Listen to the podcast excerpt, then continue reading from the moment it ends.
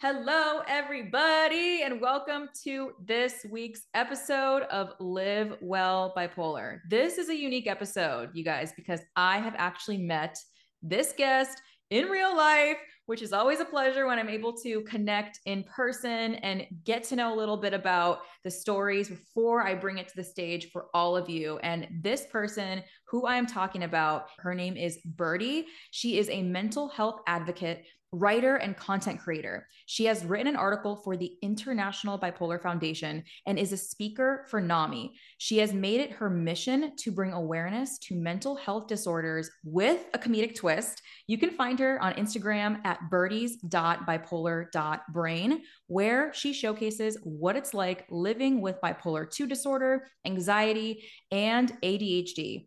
Her goal is to help end the stigmas surrounding mental health disorders. So, Birdie, thank you so much for joining me on the podcast today. And it was a pleasure meeting you in person. And it's going to be even more yes. of a pleasure diving into the full realm of your stories, the ins and outs today. Oh, I'm excited. And I just have to say, like, dang, you are good at that intro.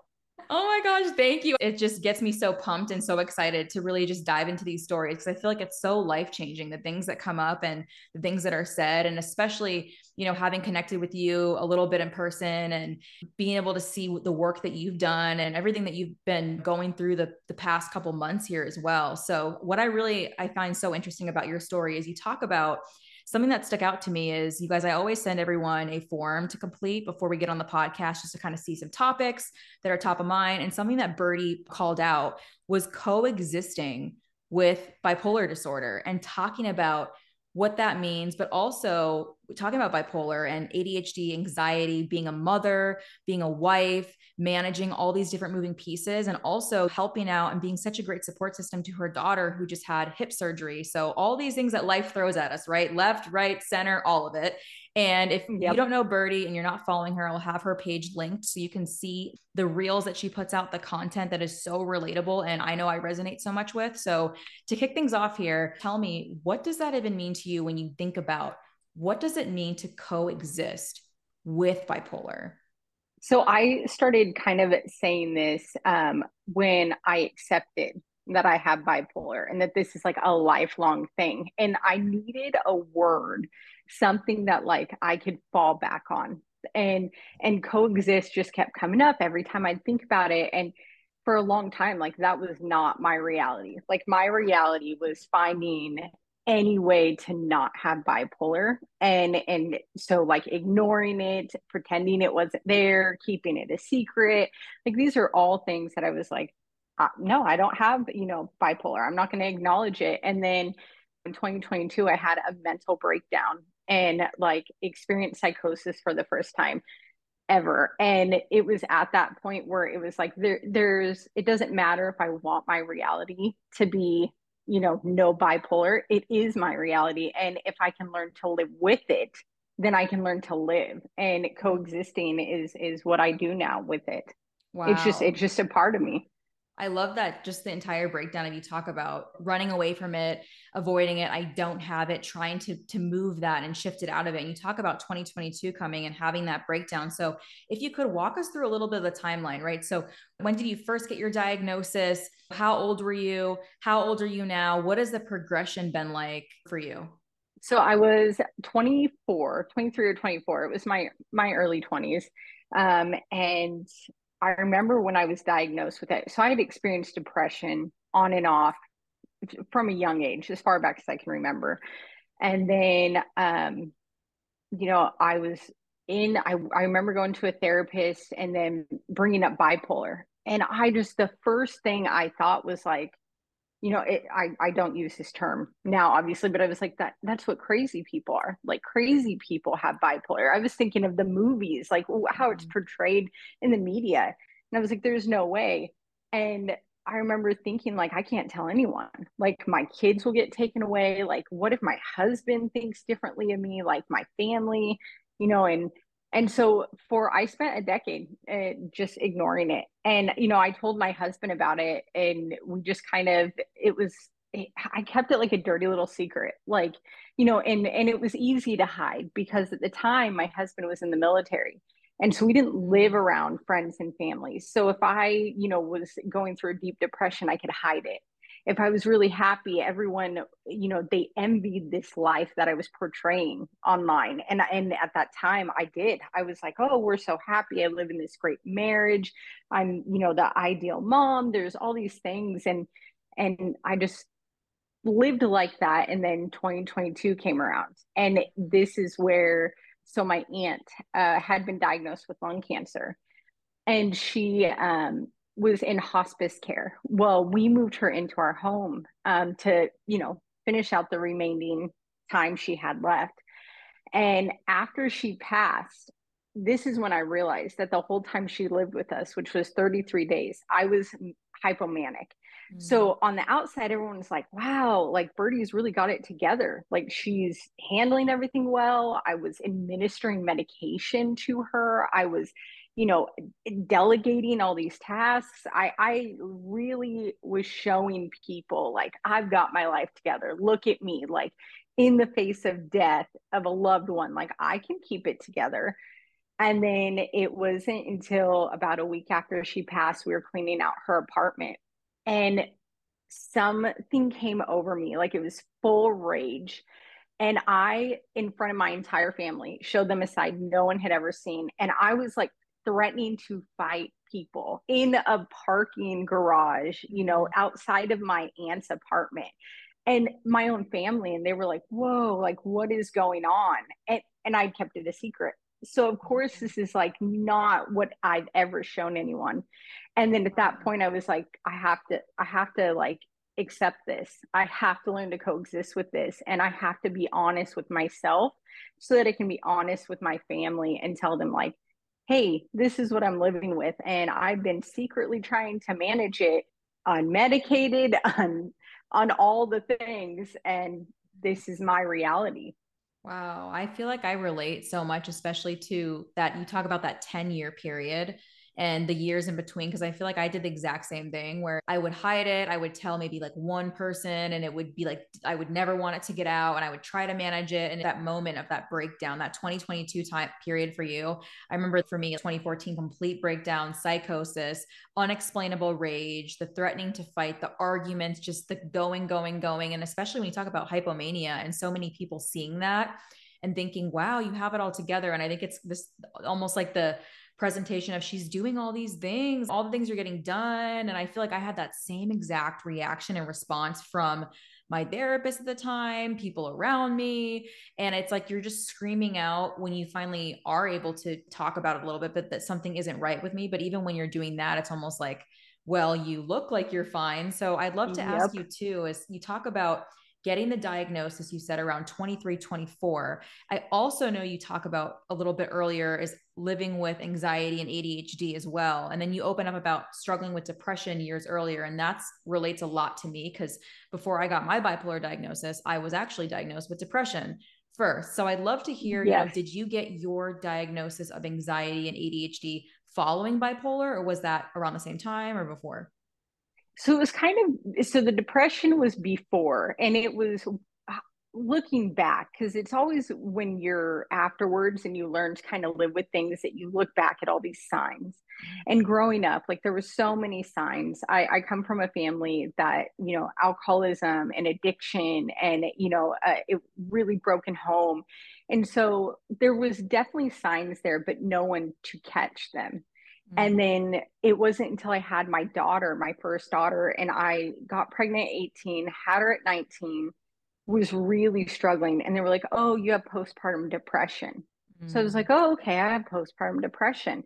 And and at the time, of course, I didn't realize that I had bipolar, but looking back at it, I had this baby, eight months old. We leave to the military, my husband and I do uh, or he joins. And then I immediately am like, I can't be a failure. I got to start college.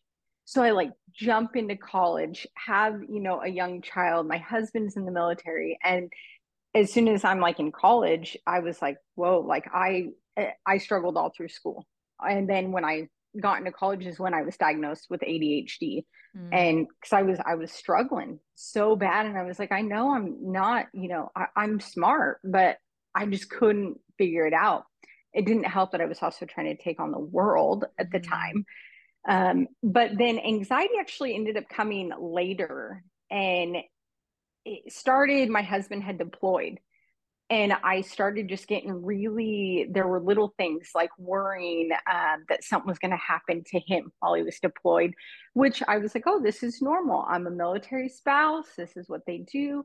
But then it like got progressively worse. I was worried something would happen to my kids. I would worry that I would like die, something, and it would mm-hmm. just continue and continue until it got to the point where I would be in the store and just start profusely sweating out of nowhere and and couldn't do anything and have to leave mm. in the middle of mm. shopping and then it was like okay so now like you know we're going to add on another thing because why not right and then that's when with anxiety i had to really learn that one's actually harder for me than mm. having like bipolar because uh, i'm an extrovert and so i feel like the anxiety i really struggle with that one because i feel like it kind of takes away more from me than than anything else does. Right. And I feel like also being an extrovert, and for me, I've never, I never actually got a diagnosis of ADHD or anxiety, but I remember working different jobs when I was younger. And I literally remember a boss coming out and saying that to me. She was like, Do you have ADHD? Like, like, like snapping her hands in my face. And I was like, uh, I heard that from other teachers before when I was younger, but I would always find it to be kind of funny. But looking back now, it's almost kind of sad because it's pretty insensitive and it's almost like okay well if if this person does have that what can we do to support them in the work environment in the home? Especially in your case right? Being a new mom having an 8 month old he goes off into the military and you're like okay i'm going to go to college now because i'm feeling this this pressure inside myself especially that failure piece. I know i relate so much mm-hmm. to that and i have that inner voice. It's like even if you do all these things and you're getting all these praises or whatever it is from other people it still doesn't hit home for you. So when you yep. when you were talking about the depression and then the anxiety, ADHD, then the bipolar diagnosis, and then uh, all of this kind of evolving and blending together. And I can't even imagine what that would be like to have a husband who's gone deployed and you're you're home, you're by yourself and you can mask it and hide it because you're not around family and people as often all the time. Did you feel like going through that period of time until present day where you are now, I'd love to hear from you about what actually did make a difference in terms of support, or did you really honestly feel like I really didn't feel like I had it back then, even though you might have? Yeah, I I did like I my best friend has been so supportive through everything. And so I would say like that has been a huge piece for me where even if she didn't realize it at the time, like I always had her to fall back on with you know calling and talking and stuff and but for the most part i felt very lonely and and because there was much more going on. So like also and you know i i had talked to my husband before i did this and i was like hey like is there certain things i can share? Because it's part of my story but you know it's his story too but my husband's a recovering alcoholic. Mm. and during all this he was in the depths of alcoholism. And so it was like everything was just in my life was just chaos, pure chaos. So then to get like these diagnoses on top of it, I think part of it for me too, what was easy is I could almost justify not learning my diagnosis and stuff because I could blame a lot on him mm. because of his addiction. You know, when he when he was drinking stuff, it was like, oh well, I'm angry because he's drinking or i'm you know happy because he's not drinking where yeah some of those emotions played a role but i feel like it was easy for me to put attention onto him and his problems mm-hmm. instead of acknowledging my problems Wow. I feel like, especially being willing to share that and talk about being a recovering alcoholic, but then acknowledging your emotions and tying it to the experiences you guys are having together in your relationship and how that's playing such a big role because I know that's something that runs in my family as well. Alcoholism on both sides. And I've taught has so many conversations with people who talk about this and the way substances and especially with whether you also have bipolar or you're in a relationship with someone, just the, the impact that can have on just the way you're feeling. And then I'm feeling this because of you're drinking or you're not. And I feel like it it can make it harder to separate, well, what's really the bipolar or the anxiety or what's really even me or how do I find myself in all of this and how do I one support myself two support us in our relationship and then three you know show up for because at the time you only had one daughter right? This yep. And then another part that you mentioned in before we hit record was just navigating marriage with bipolar and that's something that that's a topic especially for me that i'm always interested in because I know I'm about to be celebrating my one year wedding anniversary. I'm pretty new into marriage and navigating all this together. I'm always learning, continuously learning. And I know you share that same sentiment as we're never going to be done learning. But I would love to hear was there a moment specifically for you guys where it was almost like a breaking point happened either on your end or his? Or what was it that you feel like finally made you feel supported in the relationship in ways that you maybe might not have previously? I think so. He he's actually coming up on five years sober uh, now, and so I think, and we've been together. So we're coming up on 18 years together oh in July. Gosh. So we and we started as as kids, and so you know it, that in itself makes things hard uh, when you start out so young. But I th- really think what happened is it was about five years ago, and we were both just at a point where it was like either we learn to live together and do this together with you know you need to work on you i need to work on me so that we can help each other and be like a team like it isn't going to work. And i think age is a big part of that. You know you get wiser as you get older but it really came down to we both kind of got to this point with each other where like with his drinking i was just like I don't care what you do with your life. And he was kind of at the same point with me. Like, I don't care what you. And then it was like, wait, we're not these people. Like, we are so in our own worlds. And it's like, it's kind of the whole like, shit or get off the pot. Like, you know, make a decision here. And and we did. And we were like, you know, we love each other. We we've been going through life for a long time. And he decided to get sober and I decided to learn about you know, started the process of learning about my bipolar and my diagnosis. I didn't take it seriously though until 2022. So it's relatively fresh still for me. But he definitely pulled, uh, you know, the weight on his side and he did. He got sober and that made a world of difference because it also forced me to not, I didn't have anyone to blame anymore. Mm-hmm. And so it was like, I couldn't sit there and be like, well, you're the reason why I've been angry and in bed for a week. And it's like, no, because he decided to work on himself. And mm-hmm. so it, it did get to a point where I realized like the only person that can help me was me. He wow. can support me all he wants, but like I have to be the one to make the choice. Yeah, especially when you talk about the the only person but being in that relationship and I love that perspective because I feel like I try to take that same approach of with anything that you're struggling with, any of those obstacles that come up in that, and saying, I will take accountability for my part, you take accountability for your part. And that just makes me so happy to hear that, that you talk about five years of sobriety. That's huge. Coming up on 18 years together. I know you said you guys were together when you were how old again? It was high school? Yeah, so we we actually literally we we went to school together from the age of 9. And when I was 10 years old, my mom remembers me. I came home and I was like, I'm going to marry him and i really did i mean i was determined so but oh. this time we've been together since we were we were 17 had just wow. turned 17 see i think that's the something so beautiful because i know it's so rare to see people who are together for such a long term and stay together and weather the storms and that's a huge thing especially dealing with bipolar alcoholism military life and just na- navigating oh, yeah. all of these things together but being able to have that because i know for me that's a big big thing in my stability is having a supportive partner because i know the times when i didn't have that and it yep. would be again like the same thing excuses of falling back on well i'm not happy because i don't have this relationship and then it would kind of get into this negative thing of like love isn't real it doesn't last and i really relate to what you were saying because especially when you say you started to learn about bipolar because i feel like that was that is a lot of like how my approach was i was like well you know i'll start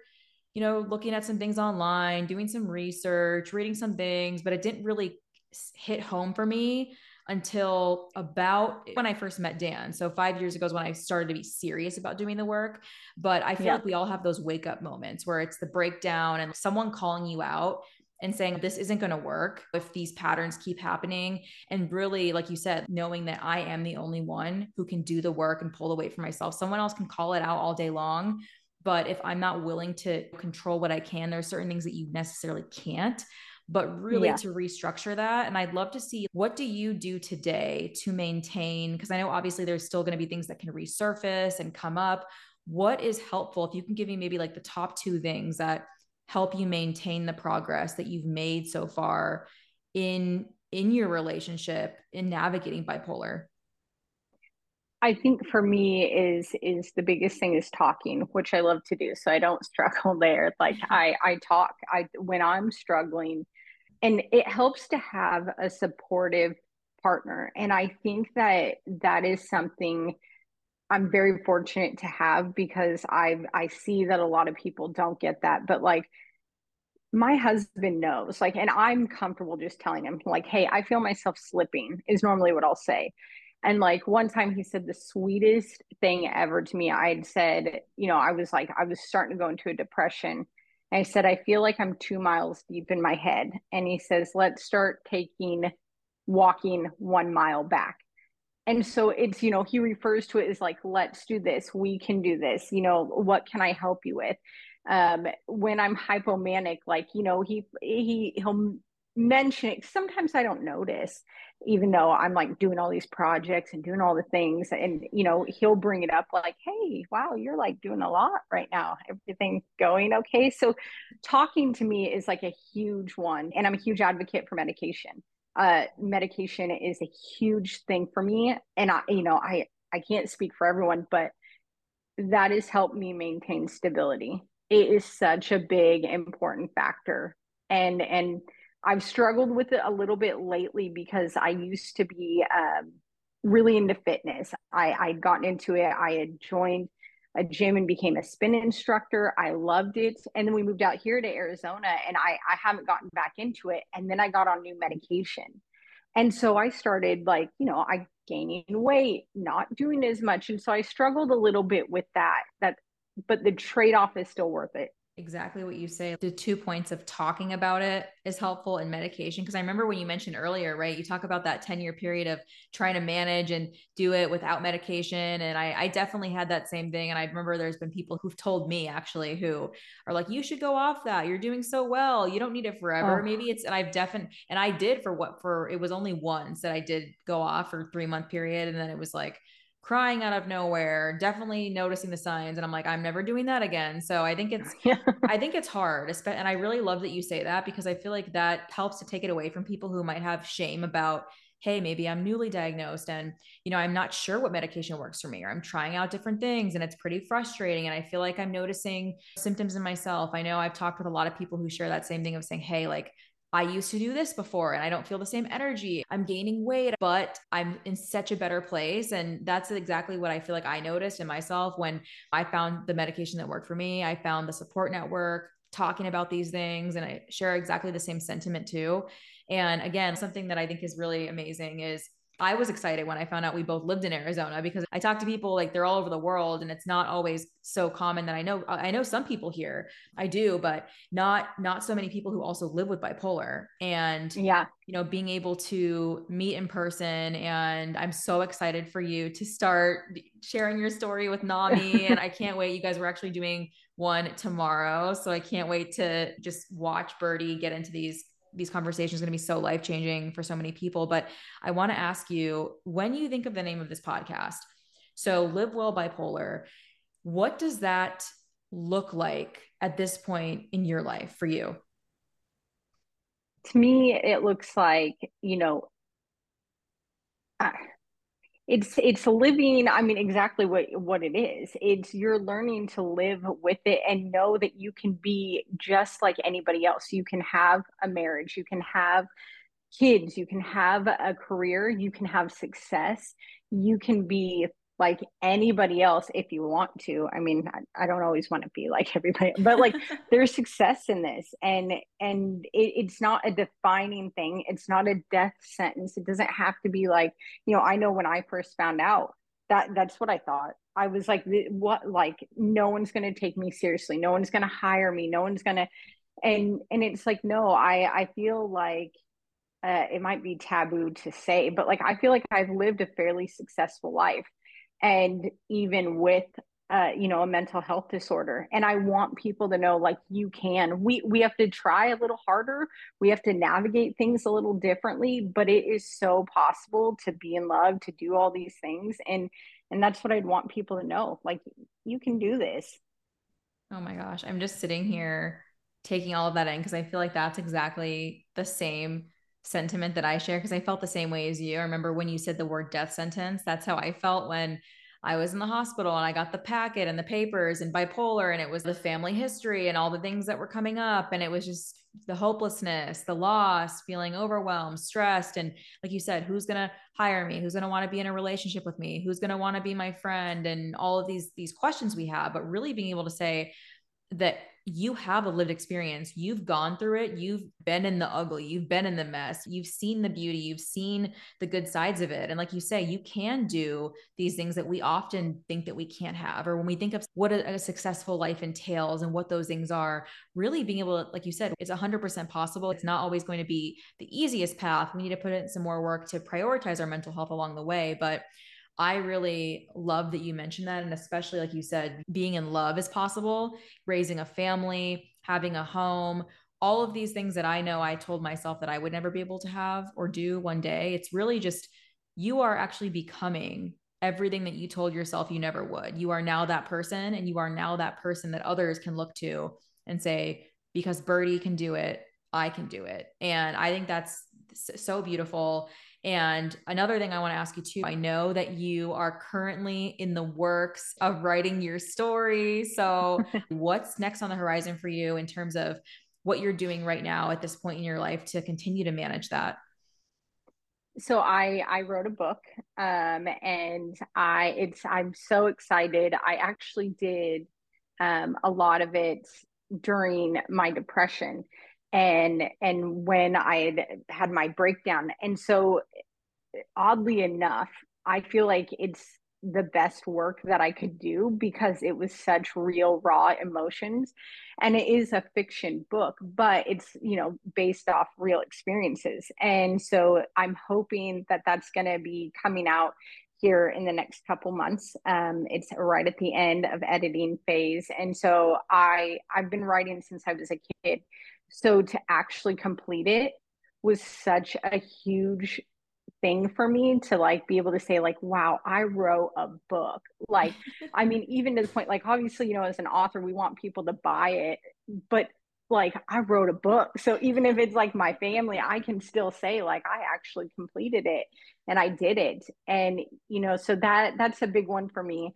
Um, I'm also starting to work on, um, I'd actually talked about this on Shaylee's podcast, uh, but I had started a thing called the five phases of bipolar. And it's just the different phases that we moved, that I felt like I moved through. And so that's something that's coming up too. And then, of course, because of your post talking about NAMI, uh, now speaking for NAMI. And it, it's funny because this is where I'm talking about with the anxiety. I'm an extrovert, but man, I've never been so nervous about like getting up and, and doing this. And I've always wanted to do public speaking. And so it's like, this is like, you know, dipping my toes into it. And I'm really excited about it. I'm nervous. I'm not going to lie. Like, I'm super nervous, but I want to one day be on a stage and, and front of people and talk about this stuff and normalize it and and have it to where people can walk away and feel like they're not alone. Oh, I'm so excited for you for just everything you said the book, the five phases of bipolar. You talk about the speaking with NAMI, and I'm so glad that I was able to help get that connected. And I know tomorrow is going to be amazing because it's the first one that you're doing. So we'll be there together. Yes. I'll be doing the, the intro and then introducing. And I'm so excited because I know I felt the exact same way. I was pretty similar to you, being very extroverted, but then even though it's virtual or in person yeah. or whatever it is, I felt that same thing. And I think the first step is doing it, getting out of your comfort zone, yep. saying, I'm going to try this. I'm going to do it. I've never done it. I don't know how it's going to go, but I have that belief in myself. And I know I have a story and a message. So I'm so excited for that, and for the story, for your book. And I feel the exact same way. It's like when you're going through writing something so personal and so near to your heart, and especially You talk about being in that depression and, and putting that out in the world and having that be something that someone can hold on to and really say, wow, this is what I needed to read right now. So